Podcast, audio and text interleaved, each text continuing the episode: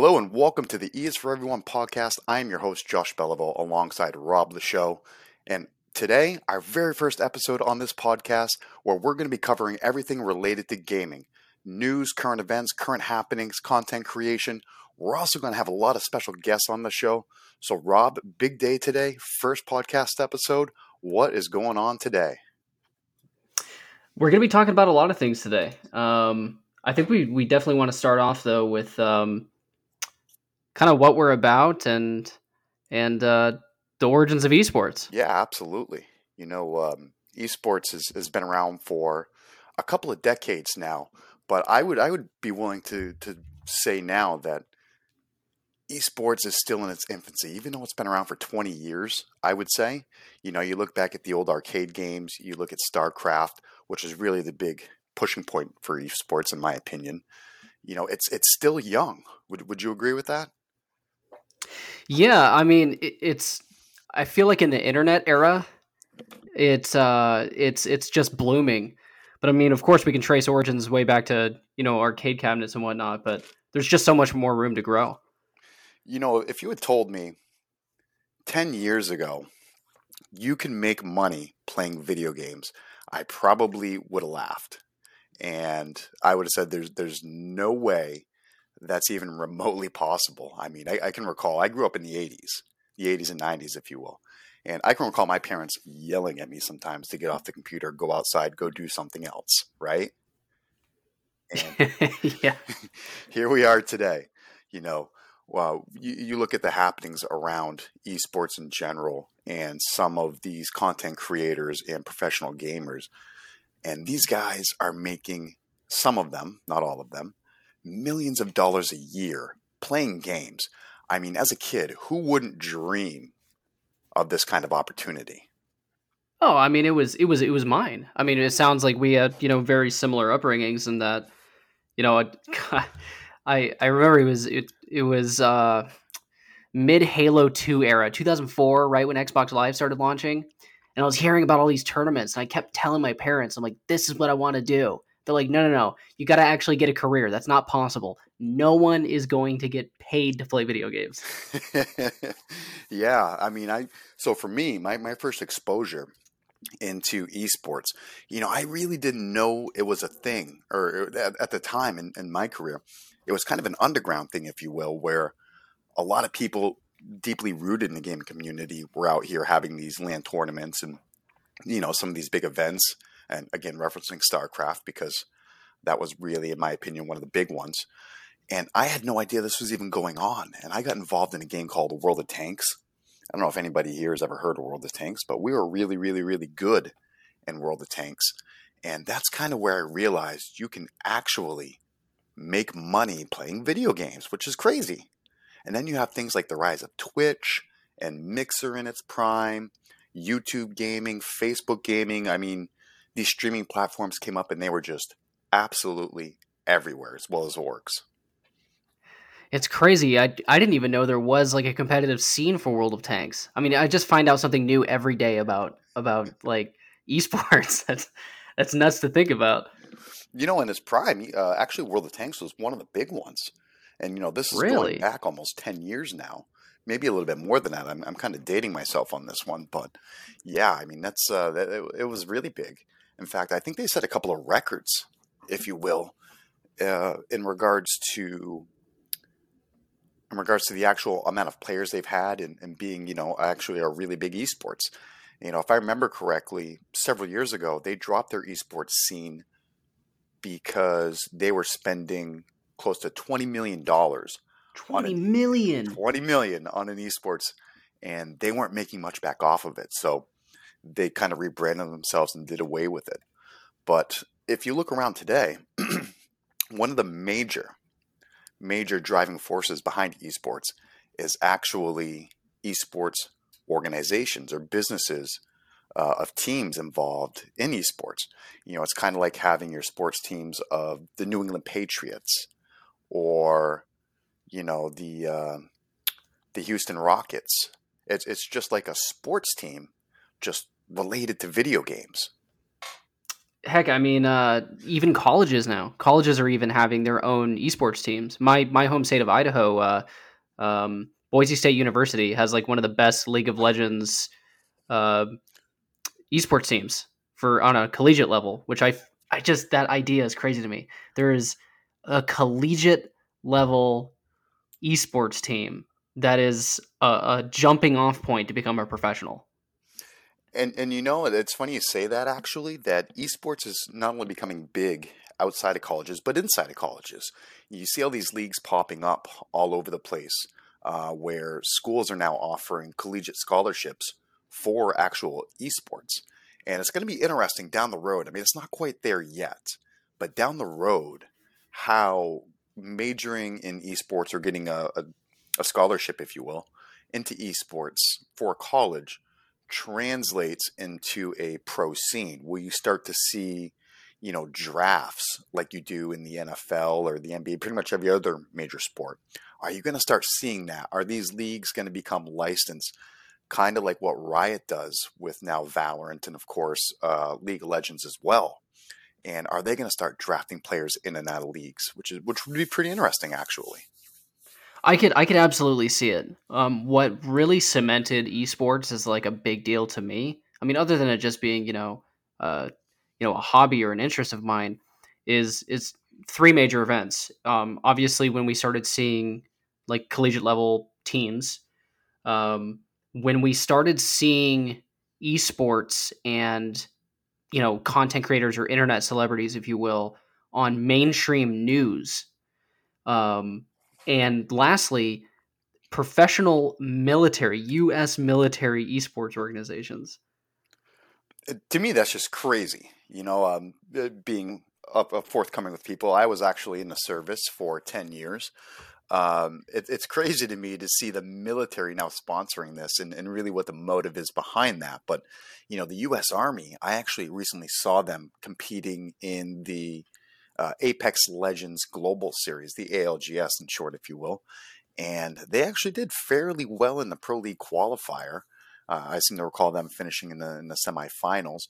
However, it's it's just fascinating to see the military getting involved with video games. The one place you think you wouldn't see video games, you're starting to see video games. You know, right? You know, it's it's one of those things where growing up, it's always hey, you know, like these like these shooter games, these FPSs. You know, it's not uh, it's it's you know, it's not real life. It's it's it's a video game. It's a you know, it's for fun, and you're starting to see militaries all around the world using them uh, in training exercises and, and various other things. And I mean, think about it. These guys that are part of these military esports teams, like they're getting a they're they're getting a, a, a salary. They're getting health care. They're getting yeah, it's crazy. It, it certainly is, and and you know, in my my time in in esports and being involved with organizations, you know, nowadays when you look at young kids coming up playing video games, uh, esports, if you will, so kind of the holy grail right now would be getting signed to an organization. Now, for the listeners out there, you know, we are an esports based uh, podcast, right? Uh, video games are for everybody. Like like it says in the title, video games are for everybody. I mean, I know people that are in their 50s that are hardcore gamers, and I know people as young as 12, 13 year olds that are also involved in gaming. And everybody would tell you the same thing. The ultimate goal for a lot of these players or content creators, people basically making videos, clips, live streaming on Twitch, Facebook, YouTube, whatever happens to be for their platform, is getting signed by an organization you know, I um, I was thinking about that, just like the the, the change in dynamics in gaming, mm-hmm. just online interactions. Mm-hmm. You know, I remember growing up that you'd hop on, you'd play a game, you'd interact with people, you're having fun, and you know, sometimes you'd see content creators pop up that very like niche content. But uh, it's uh, it's it's funny just feeling how game lobbies are now it seems like everybody, everybody is going try hard. Everybody is sweating in these matches now. And it didn't used to be like that because everybody now wants to be like, I'm the best, I'm the guy, I want to be recognized, I want to get signed. Oh, for sure. You know, uh, and what's interesting about that, I'm gonna I'm gonna point out one organization in particular right now, right? Uh, TSM. You know, I'd, Mm, I'd argue mm. that they're probably the biggest and one of the most profitable and highest valued organizations out there right now. I, I Oh, think easily. they're worth five hundred and forty million dollars. I, without looking it up, I'm I'm gonna take a stab in the dark and say I had read an article recently from Forbes that they were worth about 540 million. That is a hundred million more than the Phoenix Coyotes in the NHL. So just to give you an idea of where esports currently stands, you have a team organization that competes in video games and signs content creators that is more valuable than a pro franchise playing a sport. Well, the And that's numbers crazy. are uh, absolutely the, the the numbers are crazy. I mean, in the U.S. alone, and uh, I'm like 99 percent sure of this number. In the U.S. alone, esports is is like worth like 1.2 billion or something like that.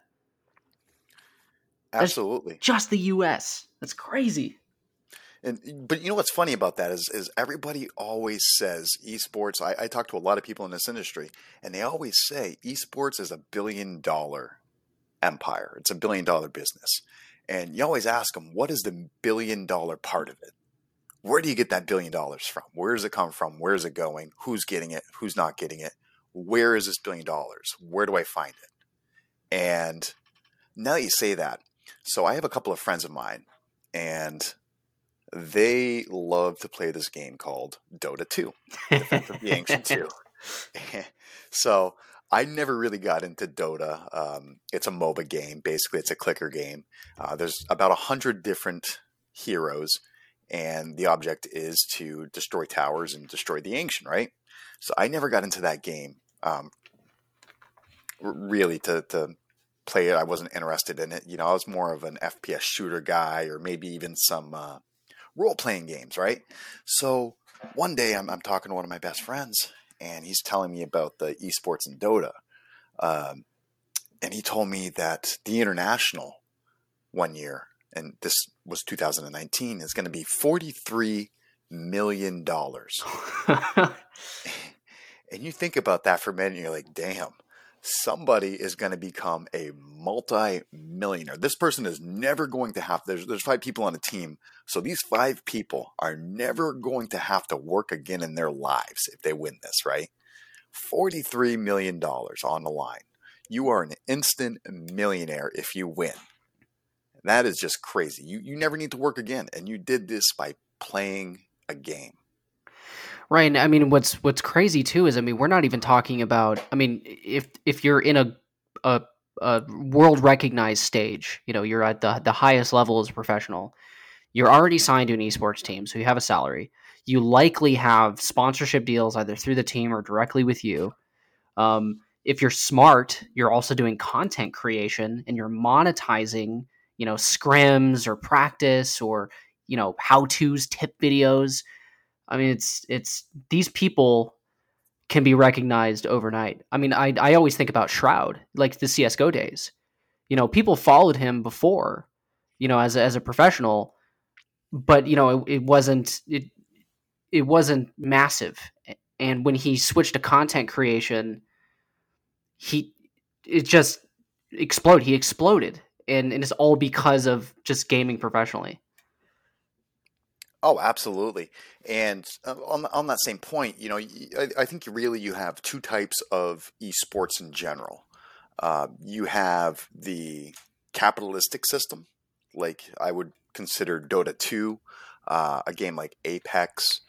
Uh, these games are capitalist systems, which means they're free to get into, and you can win money by not having to pay any money you look at a game like League of Legends, uh, Overwatch, um, the Call of Duty League, you look at these titles and you have to play for a team. And that team slot, uh, the last I knew, a Call of Duty League slot was over $20 million to buy that slot. So a team has to buy that slot because there's no way anybody out there is throwing in $25 million of their own money right?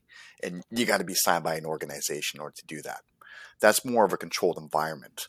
And my, my question to you, Rob, is do you think more esports go that route of being, uh, I, I, don't know the word I'm looking for here, I guess, but uh, being more of a capitalist system, staying to that route, staying that nature? Or do you think they're going to go to a monetized version of the league run by the gaming publisher? I mean, from from what I can see, just you know, being involved in amateur and having some uh, knowledge of of professionals and kind of their opinions in the esports scene, it's it's it's really mixed. Um, I mean, my my personal opinion, I do think having a set of standards and having kind of these lofty um, requirements is interesting because that very much follows the path of traditional professional sports, right? You know, NFL, NFL, NHL, MLB. Um, but there's also a part of me that really loves the grassroots effect. You know, you look at, um, uh, you know, like the UFC, you look at uh, the PFL, you look at Bellator, one fighting championship. It's very grassroots. That's that's why I'm a huge fan of the Contender Series, um, and uh, like the Apex Legends, um, like the gosh, the, the one that the HyperX puts on. Uh, you know, the the intro series you can be recognized and you could just work your butt off, make the right team, make the right choices, and get signed. Um, oh, absolutely, hundred percent. And, and, you know, it's funny talking about Apex. I play a lot of Apex. Um, I love Apex. I'll be the first to tell you I'm not very good at Apex, but that doesn't prevent me from loving it. I always see people complaining about the state of the game, and I say it's I'm not good enough for it to even really matter, to be honest it could be in the best state ever, and I'm still going to suck just as much as I do right now. But talking about Apex, and, and you just brought up a good point actually about teams getting recognized. You know, I do own an esports organization called Nightmare.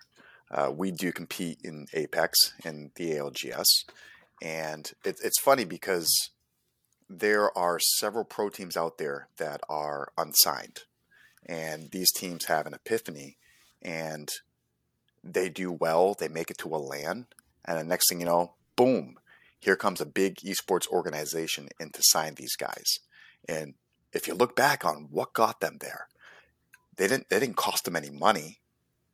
They they didn't have to spend money out of their own pocket to get there. They just worked their tails off, had a good run, got noticed and got signed. And now these kids are going to get contracts from these big organizations. And I would also tell you that works in reverse as well. You know, there are a lot of organizations out there. Uh, there's there's probably thousands, and I would tell you first that there is a difference between an organization and a gaming community. Okay, gaming communities don't pay you any money. Um, you know, you see it all the time on Facebook, on Reddit, on Twitter, you know, wherever you look, Discord where these gaming communities that broadcast themselves as organizations looking for players, looking for pro players. And one of my biggest pieces of advice is I would give to anyone looking to start an organization. It's not cheap. There's not a lot of money being made in it. And there is a very specific path you would have to take to be successful. And we'll cover that one more on another episode of this podcast. But I always like to make the distinction between the both, between organization and gaming community, because there is a difference between the two. And don't ever sell yourself short as a player. Make sure that you do your research and everything when it comes to getting signed by organizations. Don't sign for a sandwich, okay? Make sure you get your whole meal. it, it, it's interesting. It reminds me of a quote. I, for, I forget uh, who said it, uh, but it's in, in regards to, to to racing, like racing cars. And the, the, the question, the kind of the the punchline of the joke is, or the setup for the joke is, what's the best way to make a million dollars in racing? You start with two million. Yeah, absolutely. Right. I actually use that one a lot in esports. It's the easiest way to make a million dollars in esports. Well, start with two of it. Exactly. exactly. yeah, true story though, man. It's a true story. And and the other thing I really want to touch on today You know, we we are a podcast that focuses on esports and everything related to the gaming community. And one distinction I'd like to make is the difference between really an esports athlete and a content creator. Mm-hmm. In my opinion, those are two separate things. 100% agree. 100%.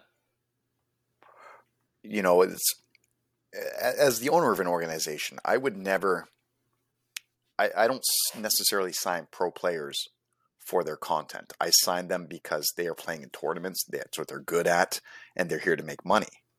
That is the whole goal of your pro players. Now, are there pro players that can double as a content creator? Of course. You know, there are there are those pros out there that they have a large audience because they're a one percenter in the game. They're one of the best. They're a pro player. You know, a good good example of that. Looking at a guy in Apex Legends, uh, Imperial Hal. You know, he's one of the biggest streamers on Twitch in Apex, and he's one of the best players in the game. He's a true one percenter. But you know, you look at somebody, and I'll just go off on a, on a tangent here um, and look at somebody like Claire at Work. Very good player in Apex Legends. Um, not quite a pro player, but very good. Has a massive following and is signed by Complexity.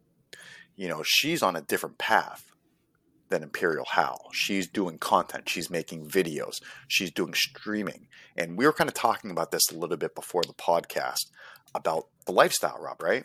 Right. Yeah, it's uh it's it's uh it's it's it's interesting to say the least. Um the person that comes to mind when I think of that kind of stark contrast, right? Between a pro player and a content creator. Someone like Dr. Disrespect. I mean, everybody knows the doc. Yes. Right? Uh, absolutely. You you have just a gleaming personality. He's iconic and the production value and enter- entertainment values through the roof. You'll never find another streamer like him. And I, in no way, shape, or form, and it's no disrespect to Doctor Disrespect, but I would never see him in in professional COD. I'd never see him in professional Apex. No. You, you, you just wouldn't. I I watch the doc, and I think many others would agree with me because he's entertaining, because he's a personality. If I'm gonna tune in and watch somebody not for that, I'm gonna I'm gonna tune into something that is very niche or they're top of the class in whatever they're doing. It's it's clinical to watch some of these pro players. I don't watch them because they may have the greatest personality or they're iconic in their appearance. I watch them because it's really interesting to see them clear lobbies. Absolutely, and it's you know it's it's funny you say that. Uh, you know, as as the owner of an esports organization, I get probably anywhere from you know 10 to 50 messages a day by people asking about what we're looking for for content creators and how to actually get signed. And the first thing I would say to any content creator is why should I watch you over the next person? Mm-hmm. Why should I watch you over the other 100,000 people out there streaming on Twitch? What is it that sets you apart? Uh, and, and a lot of times people fire back to that answer and say, Well, I'm really good. I say, Great. so are the 120 pros in whatever game you're playing. They're all good too. So why should I watch you over them? They're better, probably. Well, I'm funny. hey, you know what? Doctor Disrespect is funny. That's the other most common one you hear. You're absolutely. And and I would tell people there are probably four categories that you would have to you have to put yourself in one of those categories and you have to strictly focus on that. It's good to have tangents from all four, but typically there's there's four big ones, right? There's being a one percenter in the game. So if you are a pro player, you're a one percenter, you're known as being one of the best in the world. You are naturally going to get viewers because people love watching the best, right? You don't even have to try essentially, if you're that good, people are just going to automatically tune in. My next big one would be kind of like your persona streamer, somebody who plays a persona of some sort. And the one major one we just talked about, the guy would be Dr. Disrespect.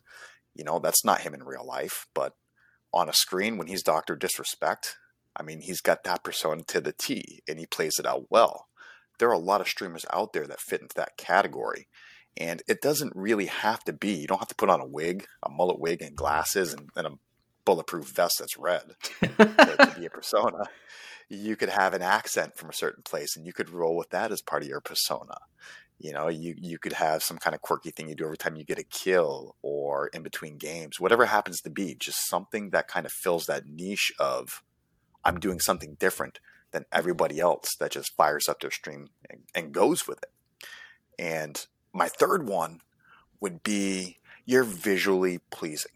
And I think a, aesthetic. A that. Aesthetic, yeah.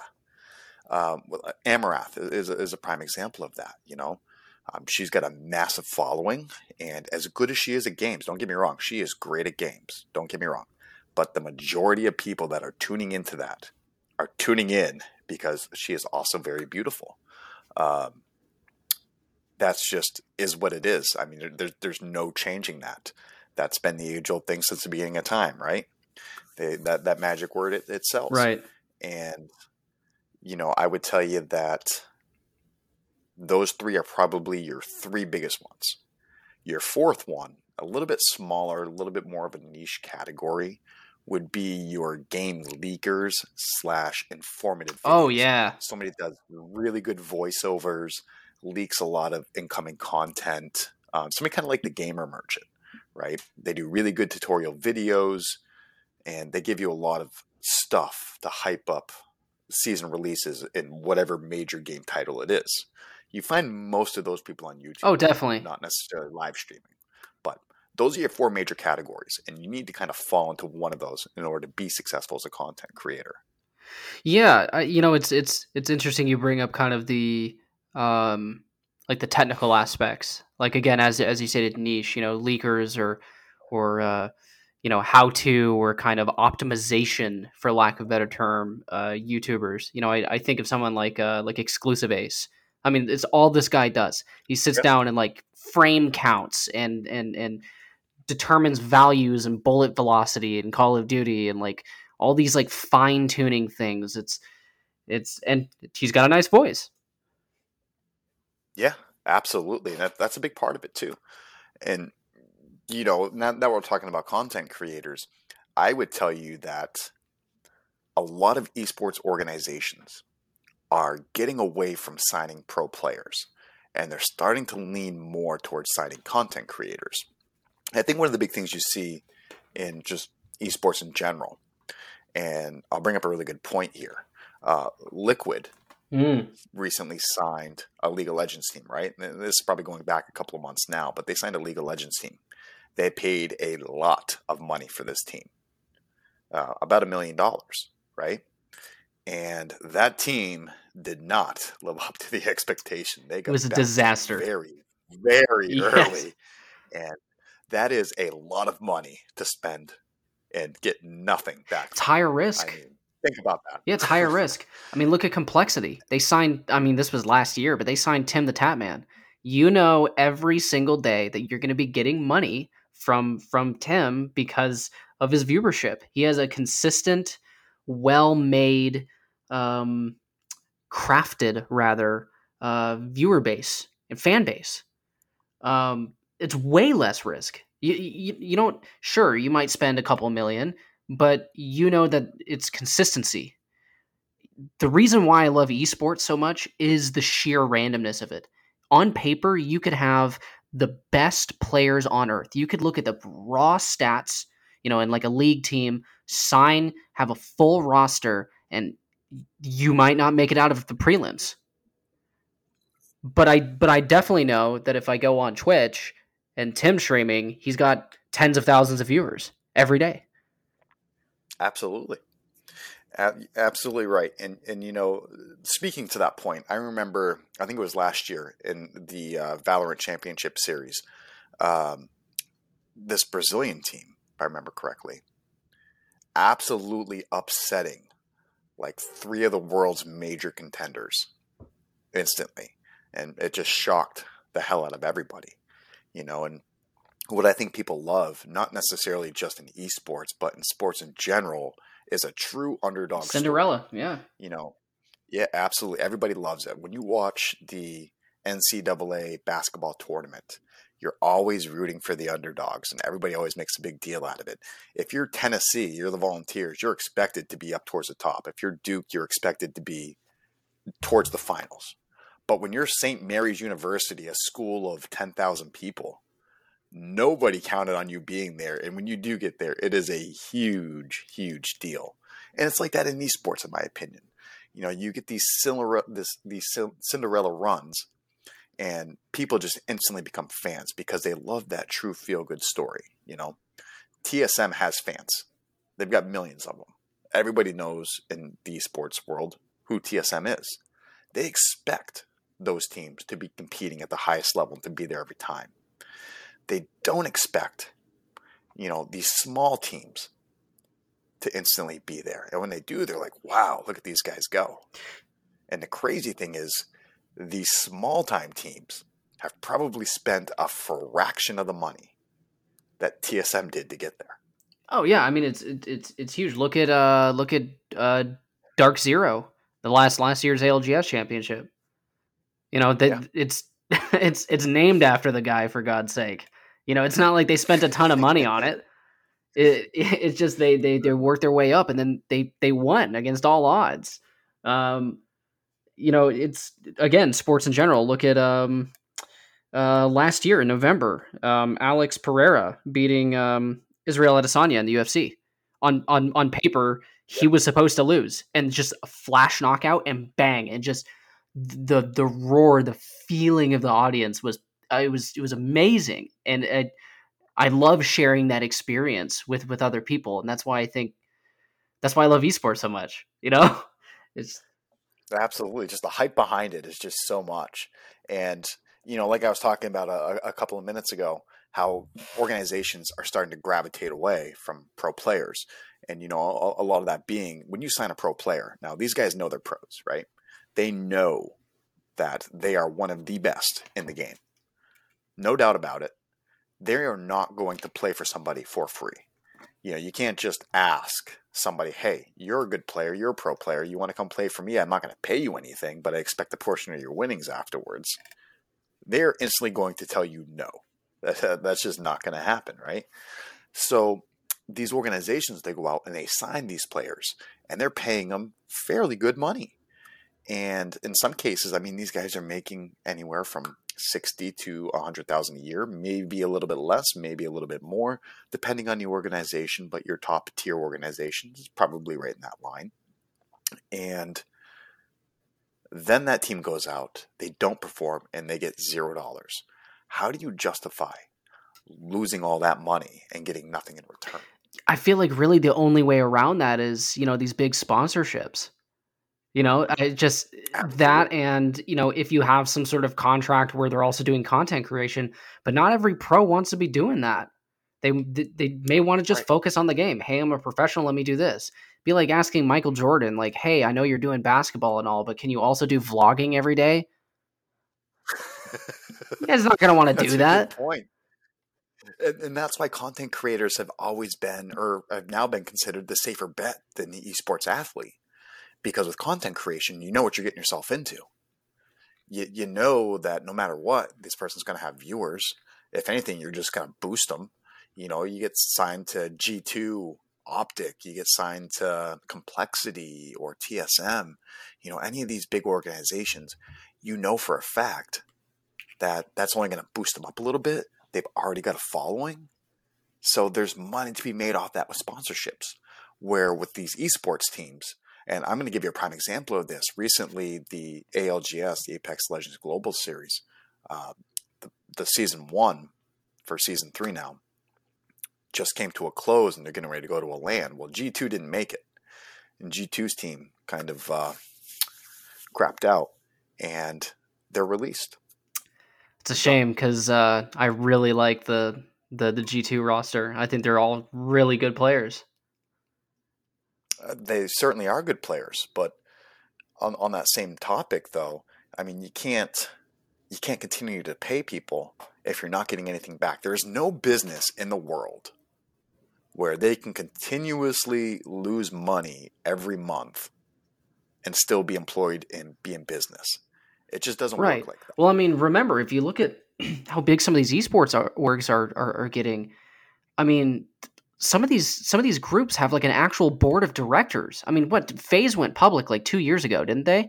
Like it, Yeah. it's a publicly, Yeah, it's, it's on the yeah. stock market. Like it's on the market. Like you can't go to the board of directors and be like, "Hey, we're gonna keep paying these guys," and then they're like, "Yeah, but like you're we're not getting results. Where's the money?" Absolutely, and, and that's dangerous for a lot of people involved when you become public because then you have other people giving their opinions. And w- one of my biggest gripes, I think, in esports in general, if you look at a lot of your major ones, right, a lot of your major organizations, and most of them were started by gamers who did very well in their respective esports. You know, look at, um, for instance, I'll use it for instance here. Uh, the CEO of TSM was a former League of Legends player who did really, really, really well. Look at um, look at 100 Yeah, Nadeshot the Optic Dynasty. Absolutely. And, you know, so these guys, in, in my opinion, um, they're doing very, those orgs are doing very well. Don't get me wrong. Those orgs are doing absolutely phenomenal. But they weren't started by people in the business world. They were started by people who were really, really good at gaming.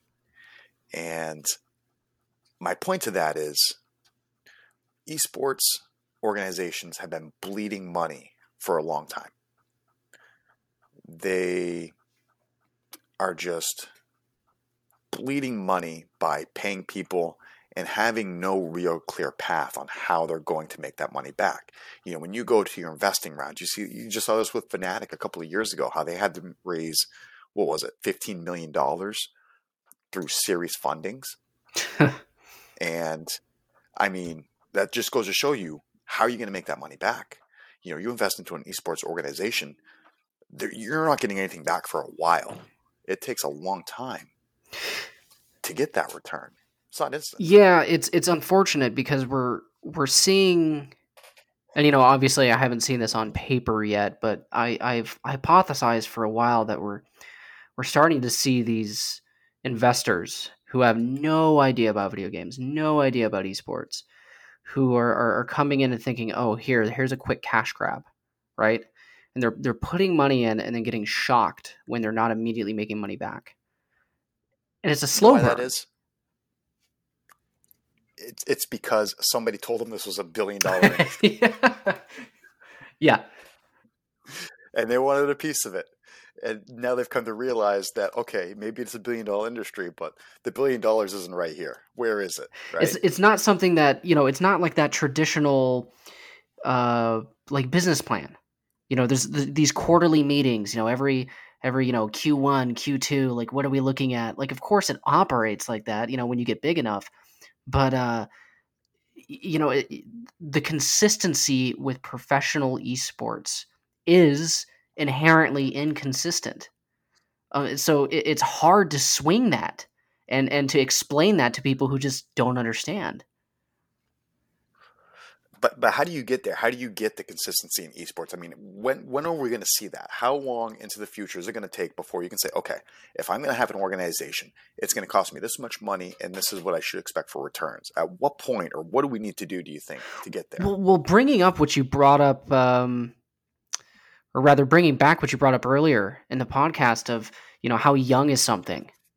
I mean, I, I hate to use this comparison, but I mean, look at crypto because it's so new.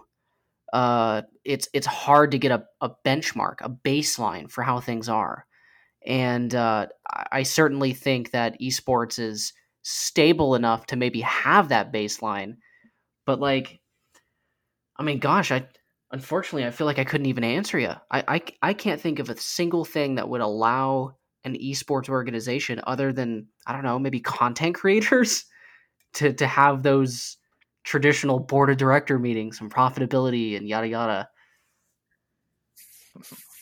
Somebody's got to pay for these mansions that some of these uh, Yeah, gaming houses. uh, whatever you want to call them, that these organizations are buying.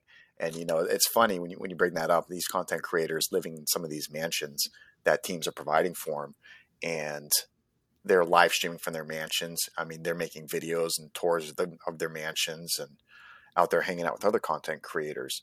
In, a way, it's it's pretty awesome to hear and to see, but at the same time, I mean, this all comes with inherent risks. And one of the big ones I'd point out to you, you just brought up crypto, which is a good one. TSM took a deal FTX. um, a few years ago Yeah. with FTX, and that is a disaster all of a sudden. And, and I think one of the hard parts about crypto, and in a lot of ways it relates to esports, is you got to be super careful.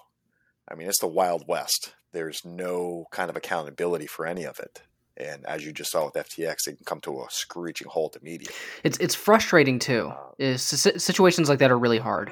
Um, you know, people who aren't in the know read these these news articles and they, they just they don't understand esports they don't understand crypto and it's it's scary sounding to them i was i was just having this discussion with uh, my mother of all people uh, just the other day she's like hey can you explain to me like i keep seeing this ftx tsm thing like what like what is this? What are these acronyms? Like what like can can, can can can you better help me understand this stuff? And it's it, it's frustrating to me because people are are going to start being left with a bad taste in their mouth. If we want to legitimize and and make esports globally recognized by the masses, incidents like this FTX thing should not be happening. It yeah. we need people to take esports serious and those risks are just I don't even know.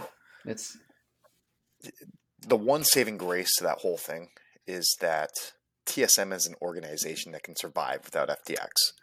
They will be just fine without them. But if you had a lesser org, if you had another organization that's coming up through the ranks, doing all right, pulling in some money, signing a deal worth $240 million over 10 years with any other organization, that catastrophe would have absolutely sunk them uh, sponsorships are the holy grail of esports orgs. They really are.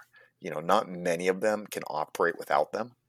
Um, it's it would be tough. You know, investors over the last few years they've been a little more harder to convince to invest in an esports organization based on our past. You know, where they're sinking millions of dollars into this business. It's kind of like the gold rush of 1849 you know, we found gold with this billion dollar industry. Remember, billion dollar industry. Holy crap! I just spent twenty five million dollars, and you need another five million. What the hell did you do with the first twenty? Right. Right. so that's kind of the issue that kind of plagues esports in general right now is there's no real clear path. There's a lot of hope and a lot of prayers and a lot of luck. I would tell anybody any day of the week, I would rather be lucky than good. Any Dude, I'll tell you what. I, you know, speaking of luck, I feel like so many, not just content creators, but even esports athletes, are in the game now because of luck. I mean, I think, and that that's why I feel like a lot of people find esports as an investment kind of scary because because of that um, entropy, for lack of a better term. It's it's it's let me give you a great example. Look at um, look at Hiswattson on Furia. The the dude was literally living in a single wide trailer, and he just all he did was stream all the time, just grinding to get to pred in Apex, and he just happened to be seen by the right people. It got the right notoriety, and it just blew up on social media. And so, like, yeah luck factor is a real thing. I've I've tried explaining this to to, to friends as well. Is. Like even just being a content creator, that luck factor is everything. You could be the greatest esports player on earth in your respective game, but if someone doesn't see that you're that great esports player, you'll you'll never be found out. Absolutely, hundred percent you know, and, and on that same note, you know, um, Hiswattson had no idea you could make this kind of money playing either. He even said that at the ALGS championship. I had no idea I could make this kind of money actually playing an esport. And, you know, his rise basically as a pro player and a content creator was through that notoriety. He's one of those feel good stories. Furia dropped tech in the ALGS to get Hiswattson. And they had to go through the last chance qualifier, if you remember right. correctly. There was only two teams from that last chance qualifier going on to compete in the LAN for the championship for Apex Legends. And Hiswattson's team, Furia, they they made it through the last chance qualifier. And as luck would have it, they didn't end up winning though. So there is bad luck and good luck. And Dark Zero takes it. But Furia, if I remember correctly, they were leaps and bounds. I'm pretty sure they had, if I recall, they were like 120 or 130 points. They were like 30 or 40 above everybody else. Yeah. The, and the irony being they had Absolutely. more points than Dark Zero, but it was a match point based. So Yep. Match point format means you have to cross a certain a certain threshold of points in order to take a W, to take the victory, then win the game. Um, so once you hit match point eligibility, you got to win. And Dark Zero came from ninth to first by just winning after getting over 50 points. And again, a lot of luck involved in that, right? I mean, you got 20 teams, you don't know where the circle is going to end. You have a pretty good idea, but all it takes is just a little bit of luck there, a little bit of luck on getting to where you need to be, other teams killing each other. I mean, again, a lot of luck involved. That's kind of the hard part, but we'll save that conversation for another day uh, about BRs in general and really the viability of esports and BRs. Uh, just a lot of luck is involved and a lot of randomness. But uh, yeah, I mean, it's the way these guys came up through. I mean, it was a feel good story, and I mean, he's pretty much gotten famous in Apex because of it. But the one thing I would argue is his style of play at the time is what people are more intrigued by. They were running several different characters that were outside of the meta for Apex Legends. And that's what kind of made him famous. right, right. But you, you look you look at him now and you look at this past season and they didn't do as well. And it's because you always have a trendsetter, right? You get somebody setting a trend. Everybody kind of follows that. Well, once you set that trend, you now know how to beat that trend. And I do think that was a lot of his advantage as well, was that nobody really knew how to counter it yet, but now everybody does. And he just didn't do as good. Hey, uh, you know, fight fire with fire. I think I think that was really the logic for everybody. It Exactly. forced a meta shift. Um, I mean, it's it's something that I have always found interesting is what I call meta slaving, where it's you know I have to go based off success rate, and the success rate is this character, this character, and this character. Great. Well, maybe that means our odds will be better, or you know maybe this character can only counter the same character. It's uh, it's interesting stuff. Absolutely, and uh, yeah, it's it's funny you say that. Actually, you know, you get one person that, that'll say, "No, no, can't play this character; it just won't work." Somebody else plays that same character, and all of a sudden, everybody's like, "Oh man, we're going to be playing this character now." All of a sudden, oh, it's funny that uh, that's kind of how meta shifts work. Is one guy just finds a way to really make that one legend character, whatever game it may be, just makes it work. Um, but yeah, so I want to thank everybody for listening to this week's episode. That's pretty much all the time we have here on the episode. Again, thank you to everybody tuning in, listening. Wherever you're getting this podcast, make sure you like, subscribe, five star rating. It helps us get exposure to other people. Our next week's episode, we're going to have a special guest, and we're going to try to do this a lot. We're going to bring on Tess, Woo-woo. who is a content creator for Nightmare, actually and we're going to talk with her. We're going to talk about her story, how she got involved, how she's grown, and what she's found's really worked, what she enjoys about it, and everything else you want to know about Test. And if you have questions for her, just add us at E is for everyone, and make sure to like us on Twitter and ask us whatever question you want her to uh, us to ask her, and we'd be more than happy to. Until then, my name is Josh Beliveau, joined alongside with Rob. The show. We hope to see you Ciao. on the next one.